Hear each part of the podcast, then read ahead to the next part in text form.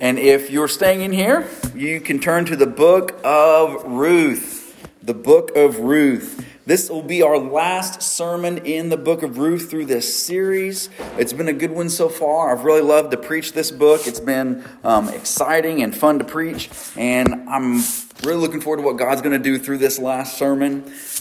Remember, the book of Ruth is this tiny little book, obscure in the Old Testament, but it has this big story about what God does. We saw in Ruth chapter 1 God's sovereignty in our sorrow. Remember, we had this lady, Naomi, who went with her husband to this foreign country, and she lost her husband and her two sons, and she returns back to Israel, brokenhearted, in sorrow, but having a, a woman in her care named Ruth.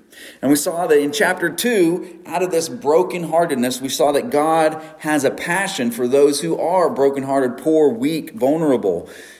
In Boaz, Boaz was this kind man that took, uh, allowed Ruth to come and work in his fields, and he showered all kinds of blessing. And, and we learned that word, that Hebrew word hesed, this love, this uh, faithful love. He showed all kinds of kindness to Ruth and to Naomi um, in, in giving them food and taking care of that problem. Third, we got to see Ruth chapter 3, where Ruth boldly and audaciously approaches Boaz and asks him to marry her. More specifically, that he would redeem her. Redemption was that right and that responsibility that a, a family member would have to take care of the property and the posterity of a deceased man. So Boaz willingly and affectionately agrees to this daring request that Ruth made. But he tells her of a problem. And what was that problem? There's another guy, right? That was a cliffhanger from episode three, um, from last week's episode. And so we take up uh, this morning to realize that Booth, uh, uh, Boaz says that there's another person that's ahead of him in this line to redeem Ruth uh, in, in this line, and this other guy is in some sense just messing up this love story that we're trying to see here in the book of Ruth. And so we're going to pick up in that story this morning. We're going to pick up right there in the middle of that. But before we do, I wondered, I wondered if you've ever played one of those games. Have you ever played one of those games where they'll, they'll show something on the screen and it's maybe you've seen it on a, a uh, game show or something where they show you a picture zoomed in at like 10 times magnification and, and, you see it and it just you're like i have no clue what that is. It looks like a, a, maybe a, a, field of grass or whatever and you zoom out and it's a football uh, a football right? Or you zoom in really close and it's just all pink and you zoom out and, and, and it's a pig. Like you, you see this amazing picture really really close up front and you think, oh, that's, that's kind of a cool picture. But then you zoom out to realize, oh, wow, there's something bigger going on that we didn't get to see. I think that's what we're going to see in the book of Ruth as a whole, especially today. There's this amazing story that's happening right in front of us. We're up close. We're, we're like in the middle of Ruth and Boaz's life. But then we're going to zoom out at the end of the sermon to see really what's going on and how this uh, impacts not just Ruth and Boaz, but the nation of Israel and even us today. So let's dig in. Let's dig in. So in Ruth chapter 4, we're going to look at verses 1 through 6. And in Ruth chapter 4, 1 through 6, we're going to see number one, a reluctant redeemer. A reluctant redeemer. A reluctant redeemer. Let's read verses 1 through 6. It says this Now Boaz had gone up to the gate and sat down uh, there. And behold, the Redeemer, of whom Boaz had spoken, came by.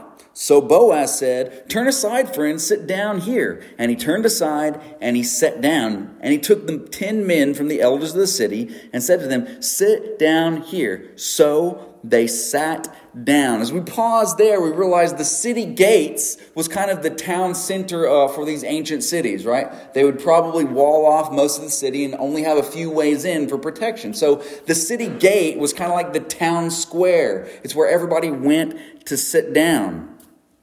So for us, it'd be like I said, like the town square or maybe the Walmart parking lot. Everybody in town is going to pass through there at some point. So maybe you just go and you sit in front of the doors at Walmart waiting for this person to come in. And lo and behold, the guy that Boaz is looking for happens to come through the gate. And he says, Hey, friend, come over and sit down. So Boaz and the friend and the group of 10 men sit down for what I'm sure was a stressful meeting for Boaz. He doesn't know what's going to happen. He knows that he wants to redeem Ruth and take her in as his wife, but there's this other guy. I'm sure it's maybe similar to that situation where you go and you sit down um, to ask for your, your, your wife's hand in marriage from her father. It's, it's stressful. You're going into the meeting like, I want to do this, but I kind of don't want to do this because I'm super nervous, even though likely that he's going to say yes. It's just this weird nervousness that happens. So I think that's probably what Boaz is going through here. This nervousness, he's sitting down with these 10 guys, but we see Boaz's integrity in this picture. We see Boaz's integrity because he's going through the proper channels. He wants to do what is right. So he's sitting down, going to the person he needs to talk to. Sometimes tough, hard situations and conversations just have to happen, right? That's just what we have to do in life. I'm sure Boaz wanted to skip this, maybe go elope, just ignore the whole thing, but he sits down to do the difficult thing. So we see Boaz's integrity, but I think we also see Boaz's shrewdness. I think he's kind of wise in how he does this. So let's pick back up in verse uh, 3. It says this Then Boaz said to the Redeemer, Naomi, who's come back from the country of Moab, is selling the parcel of land that belonged to our relative Elimelech. So I thought I would tell you of it and say, Buy it in the presence of those sitting here, and in the presence of the elders of my people. I will redeem it. Or, so if you will redeem it, redeem it. But if you will not, tell me that I may know, for there is one besides you to redeem it, and I come after you. And he said, I will redeem it. So Boaz says, Hey, uh, you know that, par- that parcel of land that belonged to our cousin Elimelech?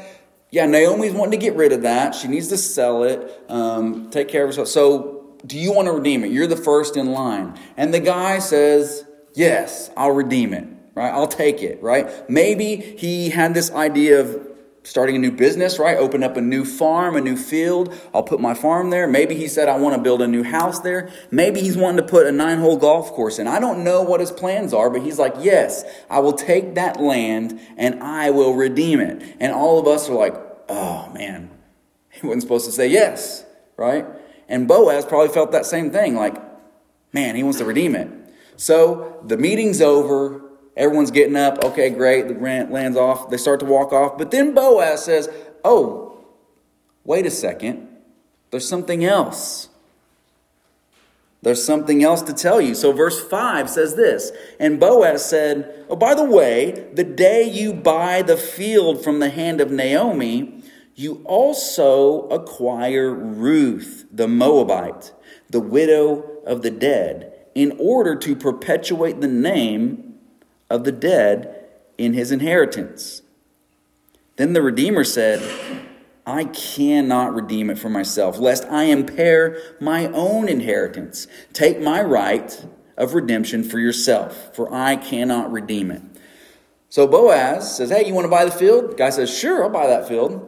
But you also get the widow that comes with it. And he's like, I cannot do that. I'm not willing to do that. So, we see this reluctant redeemer, this guy that was ahead of Boaz, was unwilling to take Ruth as his wife. He saw it and said, It's too much for me. He's, he gives this reason. He says, I don't want to impair my inheritance. He probably had other children.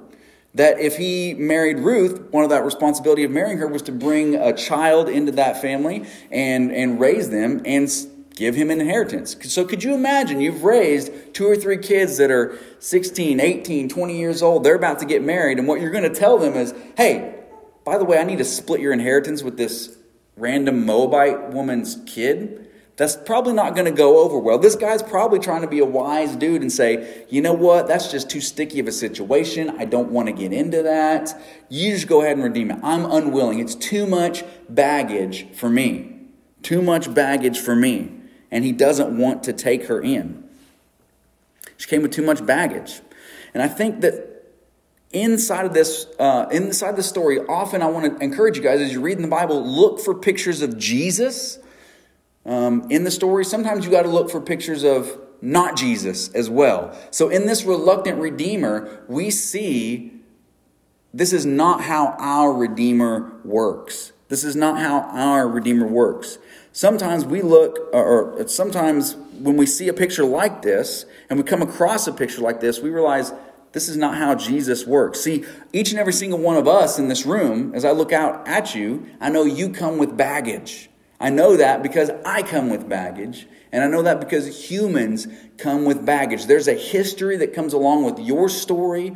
There's mistakes you've made, regrets that you have, shame in your life as you look back over your life. And there's a lot of reasons why God, who knows everything about you, He has your portfolio, He has your, your record, your, uh, your, your official record, your permanent record. He has that on file. He knows it front and back. And there's a lot of excuses He could make as to why He should not redeem you. He's got a lot of excuses.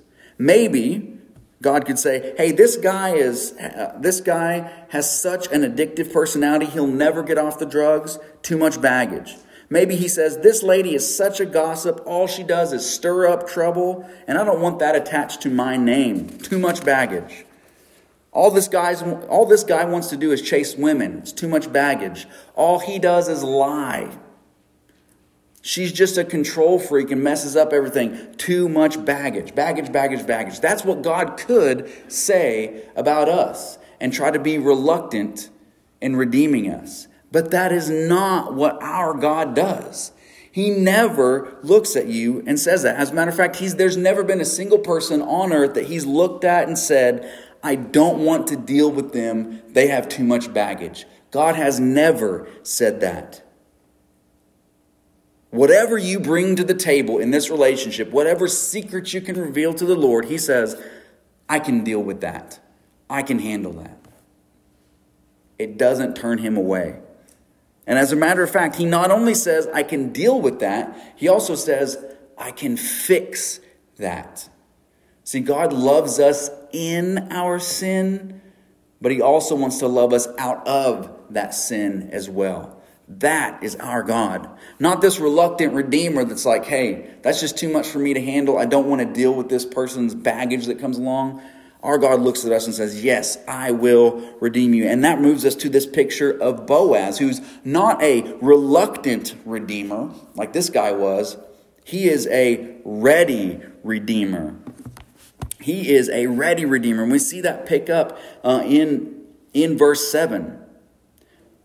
We see that pick up in verse 7. And this Redeemer, uh, let's read these verses and we'll, and we'll go back over them. So in verse 7, after this Redeemer has said, know, I don't want to redeem Ruth, Boaz says, Okay, I will. In verse 7, it says this Now, this was the custom in former times in Israel concerning redeeming and exchanging. To confirm a transaction, the one drew off his sandal and gave it to the other, and this was the manner of attesting in Israel. So when the Redeemer said to Boaz, Buy it for yourself, he drew off his sandal. That's super weird. It's so weird that the writer of Ruth had to explain it to his original audience, right? So this is so ancient that the people reading it didn't even know what was going on. So feel good if you're like, why is he taking off his shoe? The people that originally read this didn't understand it either. I don't exactly know why the shoe was uh, a way of attesting or sealing a deal, but basically, if a deal was made, they do it in front of everybody, and the guy would take off his shoe, give it to the other person. I guess so that way later on, when he said, Hey, that's my field, he said, No, look, dude, I've got your shoe. You can't have the field. It's mine, right? You gave me your boot. I don't know why it was like that, but the point is there. It's obvious. It's just a seal. It's just a proof that a redemption has taken place. So when Boaz redeems Ruth, he makes it final. It's sealed. Ruth's redemption is sealed in front of all the people that were at that gate that day. When Boaz redeemed Ruth, the sandal was given, which meant the deal is done. It's over. Boaz has now redeemed Ruth and redeemed all of Elimelech's property. So Ruth's redemption is sealed. And then after that, Ruth's redemption is blessed. And this is a prayer that the, that the people around, um, that were standing around prayed about Ruth. And this is staggering. This is amazing what we see here. Let's look at this prayer In verse 8, it says, And so when the Redeemer said to Boaz, Buy it for yourself, drew off his sandal. Verse 9, Then Boaz said to the elders and all the people, You are my witnesses this day. I have bought from the hand of Naomi all that belonged to Elimelech, and all that belonged to Chilion and Mahlon. And Ruth, the Moabite, the widow of Mahlon, I have bought to be my wife, to perpetuate the name of the dead in his inheritance, that the name of the dead may not be cut off from among the, his brothers and from the and from the gate of his native place. You are my witnesses this day. And here's that prayer I spoke of. Then all the people who were at the gate and the elders said, We are witnesses. May the Lord make the woman, speaking of Ruth, who is coming into your house like Rachel and Leah who together built up the house of Israel. May you act worthily in Ephrathah and be renowned in Bethlehem, and may your house be like the house of Perez, whom Tamar bore to Judah, because of the offspring that the Lord will give this young woman. So we see this Ruth this foreign lady, remember, she's from Moab, this country that Israel did not like and would not want to hang out with. They say these amazing things of this foreign lady. They say, May she be like Rachel and Leah. Rachel and Leah were the wives of Jacob, um, who was renamed Israel, and they uh, had 12 sons between them, and these 12 sons became the 12 tribes of Israel. The 12 tribes of Israel. So these guys are praying, and they're praying that Ruth would be kind of put on the Mount Rushmore of Israelite women. Like there's pretty much nobody greater than um, Rachel and Leah. Maybe you could say Sarah, Abraham's wife, but these two ladies brought about the nation. The nation. And these, these people are praying, hey, may Ruth be considered great, like the great women of our nation, like uh, Rachel and Leah. Then he also, they also pray that may she be like, um, may your house be like Perez. And so that's another name that we're like, okay, what do we do with the name Perez there? Well, that was, uh, Perez was born to Judah um, through Tamar in a very similar situation, a, a, a, redemption situation. And so they're saying, hey, just like Perez came and had a great family from Judah and Tamar, may you have a great family from Judah and Tamar. But hidden within that little phrase, Perez, or within that word, Perez, when he says, may your family be like Perez, Perez's dad was Judah, and there's a promise that was made to Judah back in Genesis 49. This is interesting. Listen to this. This is what um, Jacob said to Judah, his son. He said this: Judah is a lion's cub. From the prey, uh, from the prey, my son, you have gone up. He stooped down. He crouched as a lion, and as a lioness who dares rouse him. Now, this is the interesting part. He says this to Judah The scepter shall not depart from Judah, nor the ruler's staff from between his feet, until tribute comes to him, and he shall have the obedience of the peoples. So, to Judah, this promise was made you will have kings come from you. The scepter, the ruler's staff, is always going to be in your hand, and the peoples will bow to you. And we're like, whoa, that is a royal promise. So, after we see Boaz redeem her, we see this reluctant redeemer, we've seen a ready redeemer. Now we're going to finally see this royal redemption that brings us to this third part, this royal redemption, because this prayer that was just prayed by these elders at the gate is going to come to fruition in ways that they had no clue what was going to happen. So we see this royal redemption picking up in verse 13 Let's read this. It says, And Bo, so Boaz took Ruth, and she became his wife. And he went into her, and the Lord gave her conception, and she bore a son. Then the woman said to Naomi, uh, then the woman said to Naomi, Blessed be the Lord, who has not left you this day without a redeemer, and may his name be renowned in all of Israel. He shall be a restorer of life and a nourisher of your old age for your daughter in law, who loves you, who is more to you than seven sons, has given birth to him. And Naomi took the child and laid him on her lap, and she became his nurse. So we see the, the culmination of this story. And when you read a story, any story, but especially a story in the Bible, you see the setting, you see this rising tension of, uh, of something, and then you see this climax um, where the tension ends. And then in the resolution, you really see the moral of the story. And we're in that part. What was this story all about? What's the resolution from all of this? And we see several beautiful pictures here. First, we see that Ruth. Uh, is re- um, Ruth is, re- is redeemed and given a home and a family. Ruth is redeemed and given a home and a family. Remember, Ruth started out in this story as a foreigner. Then she moves from being a foreigner to being a servant. And then from being a servant to being a wife. We see this journey with Ruth going from being a foreigner to a servant and now to a wife. And remember Ruth's story. She'd been married to a man named Mahlon for 10 years and they never had children.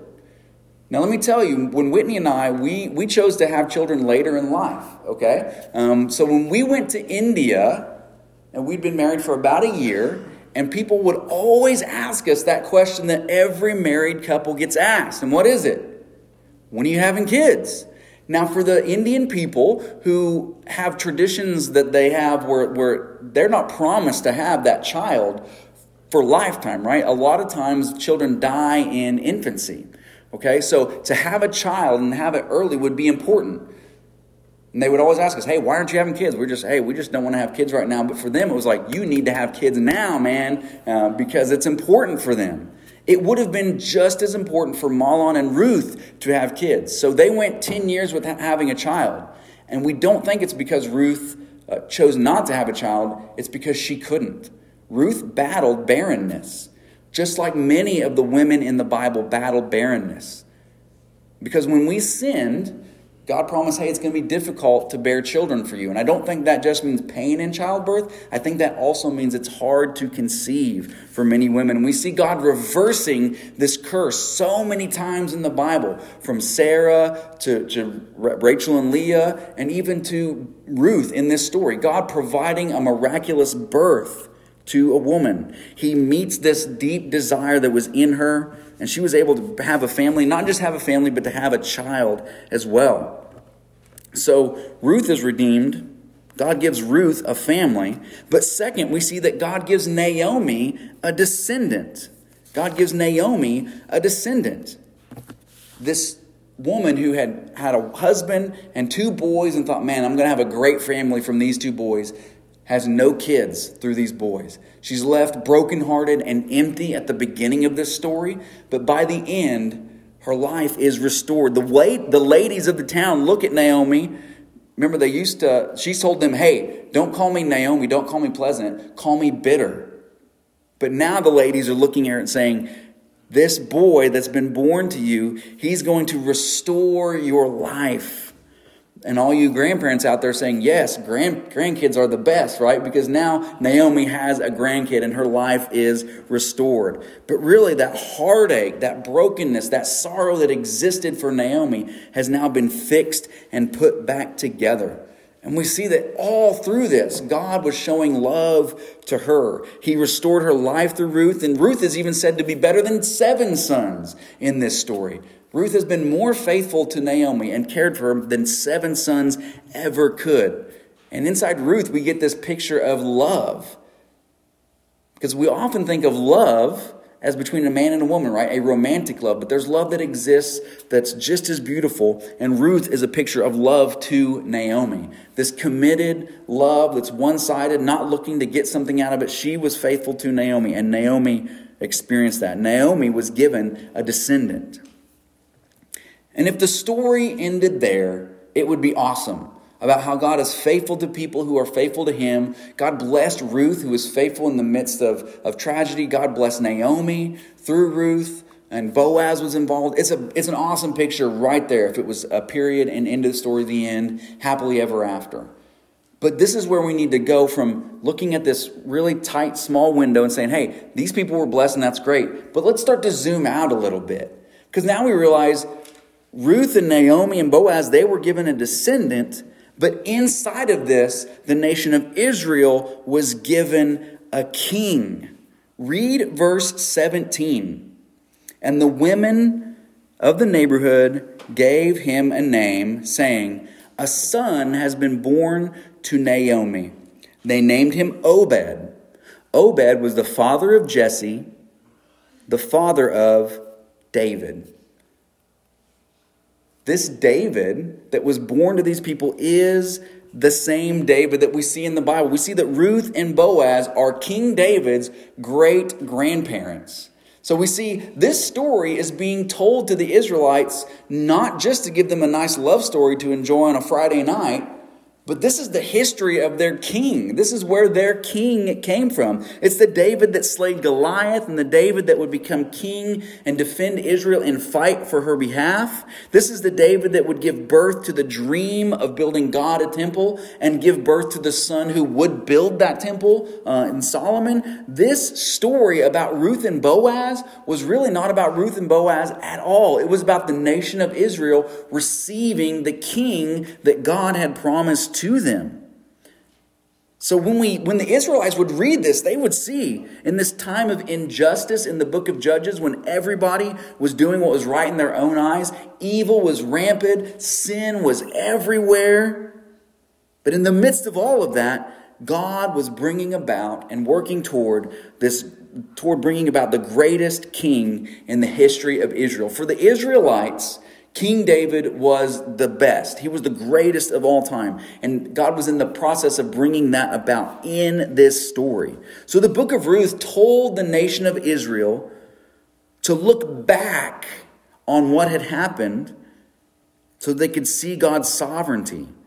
See, God's sovereignty, meaning God's control of everything, a lot of times is the clearest when we look back on it. We can see God was doing something even when we could not see him. The book of Ruth told the nation of Israel look back on the darkest part of their history when it seemed like God was not there at all and see that he was absolutely there working toward this greater end.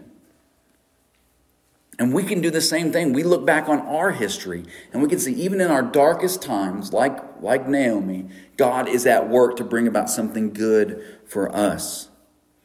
But the story gets even better from there. It's not just about Ruth and Naomi receiving uh, a descendant and Boaz.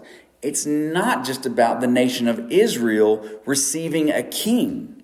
We see that God gives Ruth and Naomi a descendant. God gives Israel a king, but God gives the world a savior. God gives the world a savior. Years and years and years from this moment, generations down the road, there's going to be a baby boy born to the descendant of David, and his name is going to be Jesus. Now you'll look on this page, on chapter 4, verse 18, you're going to see the genealogy of David, but we're not going to read that genealogy from here. I want you to take your Bible and go several books to the right and go to the book of Matthew. Book of Matthew. Because as you turn there and we read that, you're going to realize that little genealogy that's right there at the end of Ruth, the author of Matthew, Matthew, copy and pasted that genealogy and put it as the first words in his book about Jesus. So we see in the book of Matthew, chapter 1, it says this the book of the genealogy of Jesus Christ, the son of David, the son of Abraham. Abraham was the father of Isaac, and Isaac the father of Jacob, Jacob the father of Judah. Remember, we said that, and his brothers. And Judah, the father of Perez and Zerah by Tamar. And Perez, the father of Hezron, and Hezron, the father of Ram, Ram, the father of Amminadab, Amminadab, the father of Nahshon, Nahshon, the father of Salmon, Salmon, the father of who? Boaz, by Rahab, and Boaz, the father of Obed, by Ruth, there's our lady, and Obed, the father of Jesse, Jesse, the father of David, the king, dot, dot, dot, until we get down to verse 16. It says, Jacob, the father of Joseph, the husband of Mary, of whom Jesus was born, who is called the Christ. This little insignificant romance between an Israelite and a Moabite resulted in the Messiah, the Christ, the Savior of the world. This little insignificant picture of a, uh, of a man falling in love with a woman and redeeming her in the Old Testament brought about the greatest person in history. Jesus is that history breaking, world changing, future shaping king who impacts not just the nation of Israel, but you today. Because in Jesus, the nations are brought in this little picture of Ruth, this Moabite, this Gentile, this outsider being brought into the nation of Israel, is the hope of all of us in this room. Nobody in here, I'm guessing, unless you can, maybe, maybe you are, we're all Gentiles in here. I'm guessing none of us have Jewish descent. Or if you do, you're at least not coming from a, a close family. All of us are Gentiles in this room, brought in to the family of God because of Jesus. The book of Ruth has everything to do with you. Because had this, had this little romance not taken place, Israel would never have received a king, and we would have never received the Savior. Carrying on that promise that God had made in Genesis 3 about someone who would come along and crush the head of the snake, that promise that was made to Abraham that he would bless all nations through his children, that promise that was made to David that a king would always be on his throne that promise is made fulfilled in Jesus. In Jesus. As we end this book of Ruth, I want to take us, you don't have to turn there, but I'm going to turn to the book of Genesis. I want to read to you this statement that's made about Jesus at the end of his or at the at the end of history. This is what the book of Revelation looks forward to. It says this Then I saw at the right hand of him who is seated on the throne a scroll written, written within it, and on the back sealed with seven seals. And I saw a mighty angel proclaiming with a loud voice, Who is worthy to open this scroll and break its seal? This scroll represents um, paying for uh, the wrath of God. In verse 3, it says, And no one in heaven and on earth or under the earth was able to open the scroll or to look at it. And I began to weep loudly because no one was able to open the scroll or to look on it. But the elders said, Weep no more. Behold, the lion of the tribe of Judah, the root of David, has conquered, so that he can open the scroll and its seven seals. This lion of the tribe of Judah that came through Boaz and Ruth, who, who produced David, this king is Jesus, and he has conquered, and he's able to accomplish everything that God set forth that needs to be accomplished. This Jesus has done it. And as we skip down and see what they continue to say about this lion of Judah, this lamb slain, it says this in verse 9 of chapter 5. It says, Worthy are you to take the scroll and open its seals, for you were slain, and by your blood you ransomed people for God from every tribe and language and people and nation, even commerce, America. It doesn't say that, but that's what it means. And you have made them a kingdom of priests to our God, that they shall reign on the earth. You see how, even in this little story in the book of Ruth, we are wrapped up in it because our King Jesus comes from this relationship, and at the end of history, he is able to accomplish everything God called him to do and declare us right with God. And he builds and creates a people from every tribe and tongue and nation, and that includes us today. So praise be to this God who's able to do that through the most insignificant parts of history.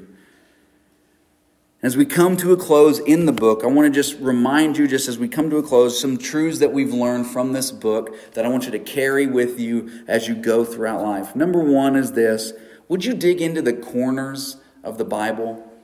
There's lots of parts of the Bible that we think are irrelevant, insignificant, and not meaningful to us. The book of Ruth is probably in that category for many of us, right? Or at least it was. It's four chapters in the Old Testament. I've never read it. I don't really want to read it. But I hope by the end of this series, you've seen that even the nooks and crannies of the Bible have amazing truths for you to hear and understand that completely apply to your life. Not just here's a principle of what you can live your life by, but no, if this event hadn't happened, your life would be different. Would you dig into the corners of your Bible? Second, remember this God is always at work even in the darkest parts of history or in the darkest parts of your life, God is behind the scenes working out everything according to his purposes. Third, God is always showing us that Hesed love, that, that one sided, faithful love, this one sided, forever love. When it seems dark, look around you. Don't let your sorrow blind you. Don't let your bitterness blind you. Look around at all the good that God is doing for you. Fourth, God is always seeking to redeem those who trust in Him. You don't have a reluctant Redeemer, you have a Redeemer who's ready to take you in. And then finally, God has always been organizing and orchestrating history in order to bring in the nations into his family. And those nations include you on this side of the world. Thousands and thousands of miles away from Israel, thousands of years removed from Ruth and Boaz, God was orchestrating all this that he might redeem a people for himself, which includes us. And this morning, if you're not part of those people, if you think, man, I'm hearing this great story of redemption and I feel like, man, I have not been redeemed by the Lord. I want to be in relationship with Him. I want to have Jesus as my King. Today can be that day when you trust in Him, turn from your sins and trust in Him, and be brought into this story, this amazing story of God's redeeming love for His people. If that would be you, come talk to me, either up here um, during our, our response time or in the back. You can always talk to me. I would love to talk to you more about what it means to be a part of the family of God. With all that being said, let's go and pray to this God who's the Redeemer of nations and pray to Him.